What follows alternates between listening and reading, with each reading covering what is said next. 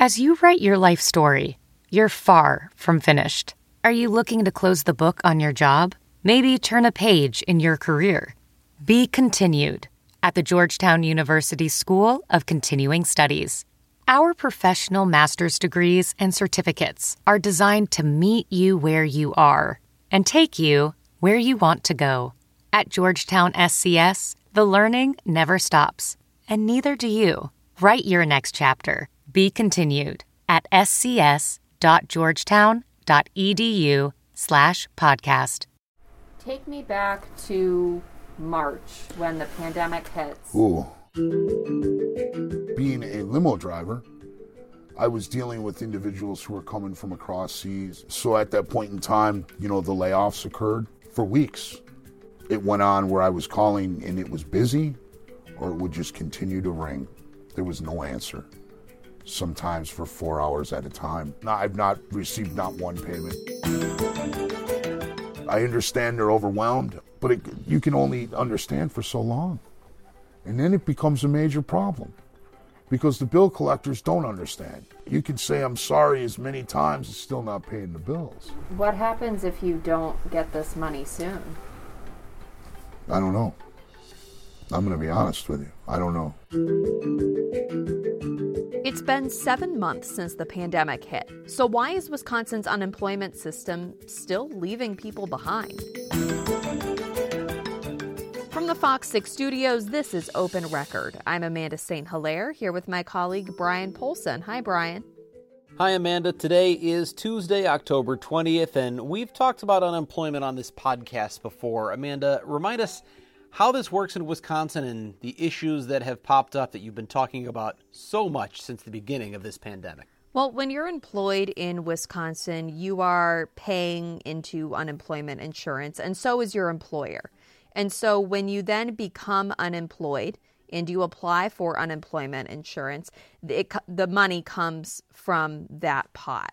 Now, over the years, Wisconsin's unemployment system has become increasingly complicated. And a lot of the, that goes back to reforms that happened when Scott Walker was governor. And Scott Walker says the purpose of these reforms was really to do two things to curb unemployment fraud and also to get people off the unemployment rolls to make sure that people were encouraged to work as much as possible. This was the rationale uh, that was presented for these reforms. So we had a lot of things added to the system, like a one week waiting period before you can get your unemployment check in 2012. Uh, the minimum number of job searches that you have to do to qualify for benefits that doubled. Uh, the definition of employee misconduct and substantial fault that was expanded, making it easier to disqualify claimants even if they make um, sometimes what amounts to be a simple mistake. So over the years, we have these layers that keep getting added to Wisconsin's unemployment system.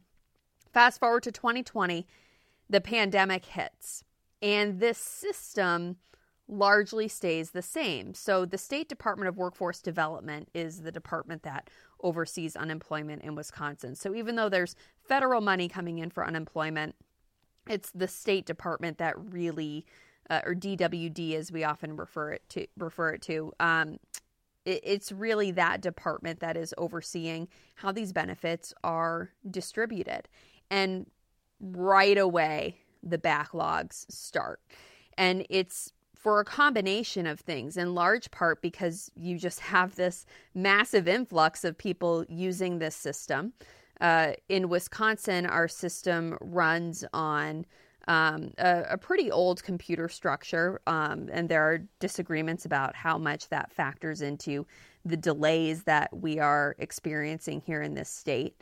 But then you have a lot of people who aren't used to using the unemployment system and they're answering questions that they often don't understand. There's not a whole lot of explanation about what each question means and why it's necessary and what the results are uh, if you answer yes or no or however you decide to answer it. And you see a lot of people um, having claims adjudicated, which is basically the process you go through um, when they're trying to figure out what's going on with your claim and that can take quite a while. You see a lot of people being denied uh, for reasons they did not anticipate. And in some cases, now we're seeing people who were paid out right away and they're being told now, um, oh, you made a mistake on your claim, you were overpaid, and now you need to give us that money back. So we have all these problems that are mounting. Wisconsin still has a backlog of claims. Right now, there are roughly the latest numbers from the Department of Workforce Development say 590,000 claims that are still being processed, and these claims belong to er, between 80 and 81,000 people in addition to more than 10,000 appeals that are in process. So we still have people who have waited weeks and months and have not received a single unemployment check. We've been talking about this obviously for a long, long time, going back to when the pandemic first really took hold in March. And if you look, it, it, it made sense, I think, in March when there was just an historic slamming, a surge of filings, new claims filed back in March. Uh, and and for several weeks after that, uh, the level of new claims being filed was at just levels that were unprecedented. And I think most people were willing to give uh, the state, you know, cut the state some slack here and say, okay, this is unprecedented. It's going to take time to sort this out. And you have done story after story after story in the ensuing months. It's now October. It's been seven months, and in your latest report, you talked about that number 590,000 claims that are still being processed. At a certain point, people go, All right, state, get your act together. What's going on? Why is this still such an enormous problem seven months later? And this is where the finger pointing really starts. So, an employment attorney we often speak to named Victor Forberger uh, he is he gives very blunt interviews about, in his opinion, what the state of the system is. But one of the things that he often says is, look, one side of the spectrum wants to the political spectrum that is wants to be defensive and pretend the problems don't exist and in that case he's referring to the democrats and he says the other side the republicans want those problems to not be fixed so they can campaign on them and point to the other side and say, see, here's how bad they botched unemployment. So the Democrats introduced a package of bills that would largely walk back those Scott Walker era reforms that we talked about a few minutes ago. And Democrats say, look, this will uncomplicate the system. This will make it easier because this system was not designed to handle a pandemic in a situation where you have to get a large amount of claims out quickly. Republicans have zero appetite to do that. The the legislature has not met, has not given any indication that it will take up these bills. Now, employment attorneys like Victor Forberger say there are still things the state should be able to do. So you look at the state of Michigan, series of executive orders related to unemployment insurance that cut out just large chunks of typical problem areas. So for example, in the state of Michigan, they said, "You know what? Through this executive order, we are only going to look at your most recent employer."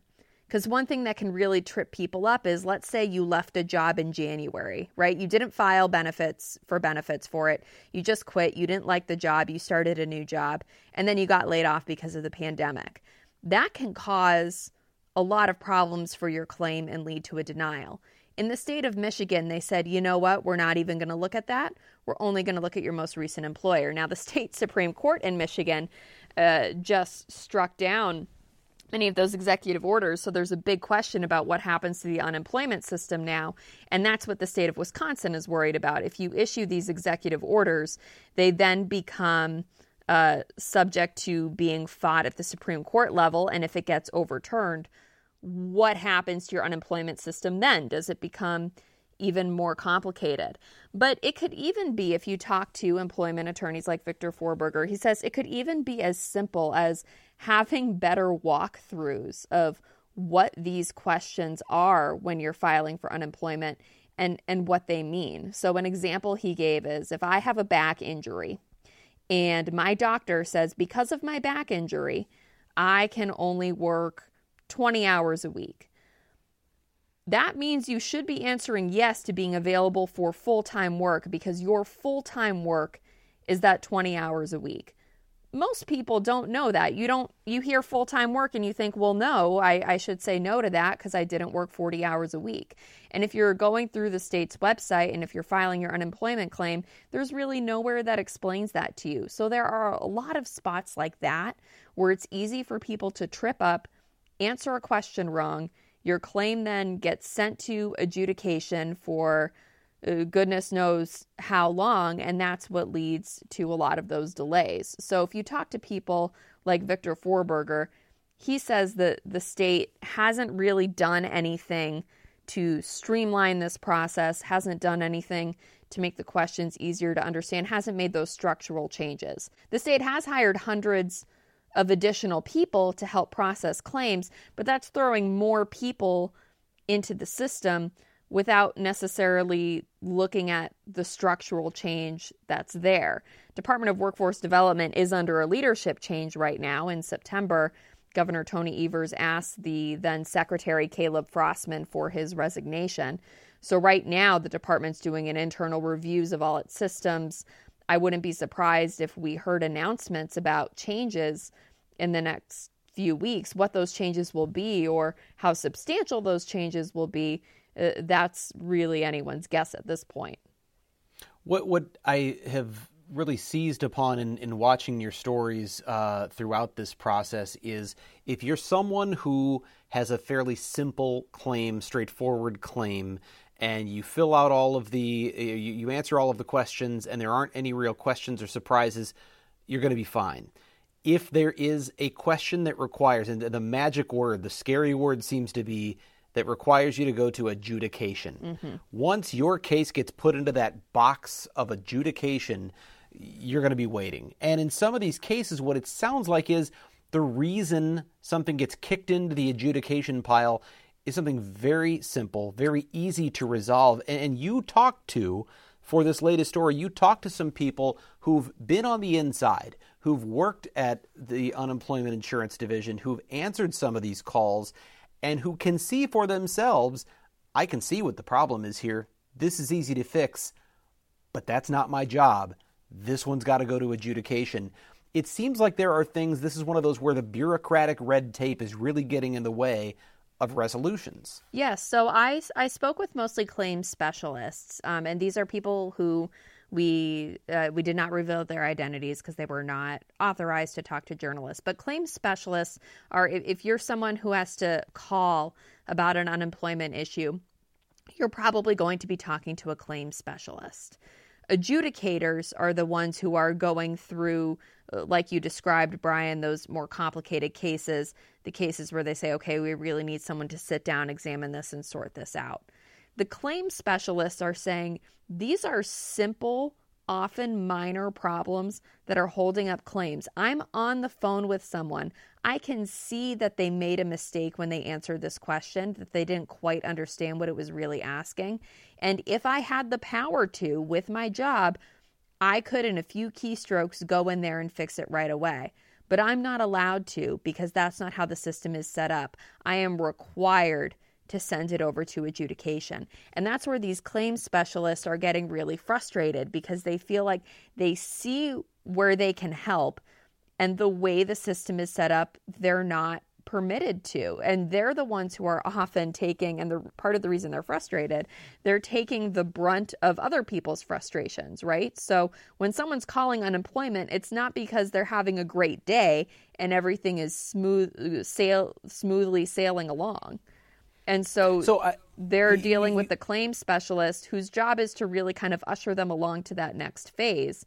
And the claim specialist is saying, it would be so easy for me to fix this, and I am not allowed to. And we know that the governor facing a lot of heat over the, the what was some have termed the failures of the system to crank out these unemployment uh, checks and deal with these uh, claims that criticism in the face of that he hired a whole lot of new people but but if you're hiring people who are just more claims specialists and you're not really expanding the volume of adjudicators or people who can go in and resolve these problems do you just end up clogging the pipeline further with claims that could ultimately have some sort of potentially even minor problem that is just waiting on adjudication. Well, and there were more, to be clear, they did hire more adjudicators, but if more and more people are being passed along to the adjudicators, it it doesn't really help. So maybe it will speed it up by a couple weeks for someone, but it's not going to do a lot to substantially cut down on that backlog because you still have those claims coming in and you still have people answering questions a lot of times in the wrong way. So the, in in ways that are in many cases very preventable. So for example, um, one of the claims specialists I talked to say one of the most common mistakes she sees is the um, available and able to work requirement, right? You need to be available and able to work in order to collect unemployment in the state of Wisconsin. A lot of people will accidentally say they were unavailable and unable to work because they did not understand that question the way it's worded. So you can hire more people to sort through that, or employment attorneys say you can just fix the question or you can go through and explain so, to people how to appropriately answer that question or what we mean when we're asking that question. Well, and, and for anyone who's gone through this, sometimes, yeah, if, if you don't know the significance of how you answer that question or essentially how you should be answering it, if you're confused by the question, and we can all imagine that's not a hard thing to do, especially when you're dealing with questions over a, a you know a computer, you don't have a person to speak to, and ask this.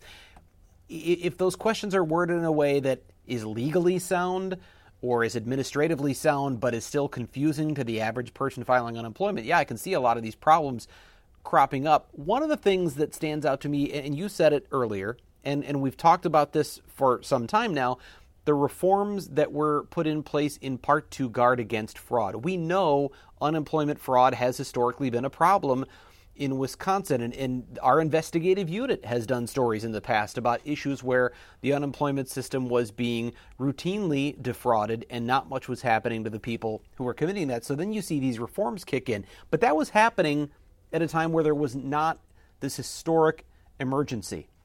And, and sometimes we'll see in government where there's a balance between you either tighten things up and make things harder to get in the interest of protecting against fraud, or you loosen things up in the interest of expediency because we're dealing with an unusual situation. That often happens when there's maybe a a, a, a, a weather related emergency. There have been huge, massive floods, and people are, are hurting, and they might loosen up the rules for getting, say, food stamps temporarily to make sure people are covered.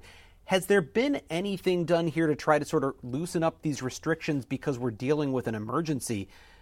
Has there been a discussion of whether or not you err on the side of restriction and reform versus erring on the side of just making sure people can survive in uh, in the middle of a pandemic? Well, Democrats will say they've tried by introducing that package of legislation, um, and Republicans will say um, that rolling back all of these reforms that they're they're very proud of and that Scott Walker was very proud of that that's a non-starter. So that's where the stalemate tends to be. But then there are those in between questions. So for example, with this system, uh, Governor Evers at the beginning of the pandemic waived your work search requirement, right? So typically you have to show that you've searched for a certain amount of jobs in the pandemic, where are you going to be searching for another job, right? So that was something through executive order. He said, I'm waiving this.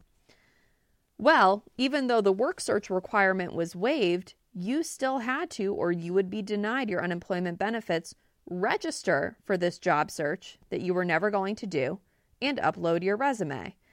A lot of people were confused by that because they kept getting notices that the job search requirement was waived, so they didn't think they needed to do anything that went along with that. Department of Workforce Development says a combination of federal and state laws made it so they could not change that. And then the legislature did not change that portion of state law DWD was referring to, and then that federal portion of the law would still exist. Uh, DWD still hasn't really answered a whole lot of questions about that issue beyond that because you have other states that don't have work search requirements. So the federal portion of that is is kind of an iffy area. But regardless, you still have a lot of sections that are like that. So where an attempt was made to streamline the process, yet there's still red tape that can prevent people from getting these benefits. And the interesting thing is, we have this whole system that's supposed to be designed to prevent fraud. We're still seeing cases of fraud that happen or that are attempted. So, the man you heard from at the beginning of this episode, Timothy, what's holding up his claim was someone tried to commit fraud on his unemployment account. Now, the, the fraud was caught, so his money didn't go to someone else. But because of that, it had to go through this big investigation. His claim had to go through adjudication. When that was supposedly taken care of, he got a call from someone else saying it wasn't taken care of. And then he got calls that there were now all these other issues that were popping up on his claim. So he's been waiting months. He's been trying to collect unemployment since March, and he has not received a single payment. So we have this system that is supposed to prevent fraud, but it's right now keeping the right person, in this case Timothy, from getting paid. So, where do we go from here? Because this is, as we said, seven months in. There are still 590,000 unprocessed or, or, claims that are in processing. And if I read your data correctly, that represents about 81,000 people roughly. So Correct. it's that's the, the 590,000 is the number of claims, but 81,000 individual people, many of them with multiple pending claims. Are they catching up? Are they starting to shrink that number? Do they have any? Does does Department of Workforce Development have any sort of projection as to when they might be caught up? And I'm not sure if there's a definition of what caught up means, but when they might be caught up with this huge backlog. Uh, DWD has not given any projection on when they expect to be caught up with this backlog and, and you bring up a good point brian the definition of what caught up means could could be different for different people i don't think dwd knows when it's going to be caught up because you still have people who are being newly laid off and furloughed right now because of the pandemic depending on the industry you're in the pandemic's going to hit you at different points i know my husband's a civil engineer and his industry usually feels the effects of of things like this maybe a year after they happen. So his industry in March is going to start feeling what some other industries felt um, at the very beginning of this pandemic. So it's hard to tell exactly when they think things will be caught up. Um, the only thing we can do right now is wait to see what kinds of changes DWD is going to announce and and see whether rolling that out is going to do any good. They've been pretty tight-lipped about what those possible changes could be. Um, they really seem to be emphasizing that they've had a change of leadership, but under prior leadership, they were saying until they were blue in the face that they had done everything they could possibly do to streamline the system without further assistance from the legislature. So it'll be interesting to see if that position has changed, if the state will try to maybe take a few extra steps and risk a potential court challenge, or if the legislature decides, hey, it's time for us to pass some laws that actually codify these changes to the unemployment system if you and I know you can't do this in a podcast because it's an audio medium. There's no visual uh, ability, but you know how much I love my numbers, and you know how much I love my charts. and and if you look at the unemployment claims, weekly unemployment claims in Wisconsin, these are initial, new initial claims uh, that have been filed, and you look at a chart for the year statewide. Uh, back in January and February, in the beginning of March, the chart was at sort of its typical historical levels. In fact, it was it was low, I think, historically, uh, and they were getting a couple of thousand, maybe per month statewide of new, or a couple of thousand per week, I should say. Um, when we hit, uh, and maybe it was more than a couple of thousand, four, three, four thousand at the most, but when you get to March, that number skyrockets to well over 100,000. And you look on a chart, it's imagine a line that is just moving horizontally and then shoots straight up in the air, sky high. It's startling. It didn't it didn't take long though before that line dropped way back down. Not to where it was before the pandemic, but within about 2 months the line was well back down below 50,000, maybe even below 40,000 has gradually continued to drop. We're now back under 20,000 claims a week statewide. And I bring that up for this reason. That surge, that spike uh, that peak in the curve from earlier in the year still stands out dramatically.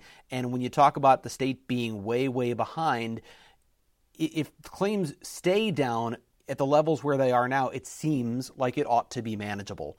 Um, obviously, that was an historic spike, an historic surge, but it appears they ought to be able to catch up, especially if they've made a significant investment in hiring more people. So I think for a lot of people, it is it is not only frustrating but surprising that here we are still in October and there's no real end in sight to this backlog. Uh, obviously, there's a lot of finger pointing from both sides, and there's probably some fault lying all around. But I think for the people who are sitting at home who are just trying to answer the questions the best they can and who desperately need some kind of help, I, I, think they're certainly hoping for more than an uncertain future as to when they're going to get answers.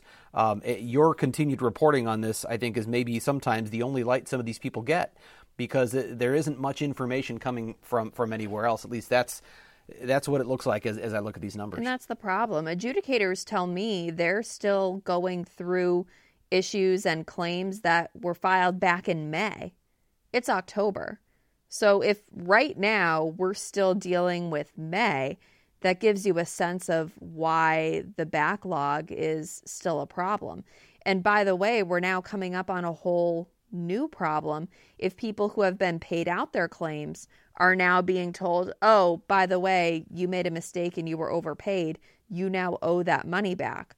Well, that money's been spent. That money's gone to paying bills and it was money people needed so they don't have that money to pay it back so it will be it will be interesting to see yeah uh, how much effort is is is uh, is exerted toward reco- you know recouping some right. of those overpayments versus the effort being made to get people paid who are desperately waiting for for their claims right and that's something i mean it's nothing we say on here is going to make it any less frustrating for the people sitting at home waiting for that money. I mean, you it's common in interviews for people to start crying and and break down about this issue and just talk about the physical toll that this stress has taken on their lives, not being able to eat, not being able to sleep. I talked to one woman today who is dealing with an eviction notice and she's just going into debt more and more by the day. Um, she her uh, plates on her car expired. She doesn't have enough money to get those renewed, and so now if she does have a job interview, she's worried about taking her car and driving to that interview. So it just becomes this this cycle and this spiral for people, and it's it's very nothing we say here can can bring them comfort. What's going to bring them comfort is getting that unemployment payment. Well, Amanda, I know that you could do a story on unemployment every single day of the week, uh, uh all week long, all month long, and uh, and unfortunately, the reality is a lot of it would be repetitive because we're just getting inundated with emails and calls from people who are still waiting, who are still struggling with the system, and often they are the same underlying issues. So you can't just keep repeating yourself. Uh, you sound like a broken record, but you have uh, been all over this from the beginning and have found ways to bring us new uh, advancing information. And so, uh, obviously, I'll speak on behalf of the listeners to Open Record that we appreciate the work you've put into it because so much of it, so much of it can sound uh, repetitive and sound like a, a, system that's hard to break into to really understand what's going on. But when you start to hear some of the behind the scenes talk of what's happening, you get a better picture uh, of what's happening, and I think it's been illuminating for uh, for those of us who sometimes wonder what is going on at the Department of Workforce Development. Thanks, Brian. It's an important issue, and it's one you know we, like you said, there there are a lot of different aspects to this pandemic we have to cover, and I think uh, journalists right now we're we're in a state of sometimes it feels like we're drowning in all the news that we need to report on and and the issues we need to get out there and they're all important but this this issue, especially just with the number of people it affects and with how complicated it is, right? The beauty of what you and I do is we get a little more time than most people do in TV news to explain a complicated issue. And we have the benefit of visuals to help us show people how something works. So I think that combination can really help drive home for people. Even though it's a very little comfort for them if they don't have a check, at least they understand what's going on and, and what some of the common issues are. And the more we can explain it, hopefully, the easier it is for people to answer those questions, do it correctly, and ideally run into fewer issues along the way. Well, Amanda, thank you as always. And of course, we're going to continue bringing you these twice weekly episodes of Open Record as we cover the COVID 19 pandemic, presidential election, police community relations, the unemployment system, so much more. If there's a topic you want us to discuss or an issue you think we should investigate, send us an email to fox6investigators at fox.com. That is Fox, the number six, investigators at fox.com. As always, thank you to the people who make this podcast possible producer Pete, Dave Machuda, Suzanne Barthel, and Sarah Smith. Please subscribe to Open Record if you haven't done that already. You can find it wherever you do your podcast listening. Thanks for listening to Open Record. I'm Amanda St. Hilaire, and for Bryan Polcyn, we will be back on Thursday.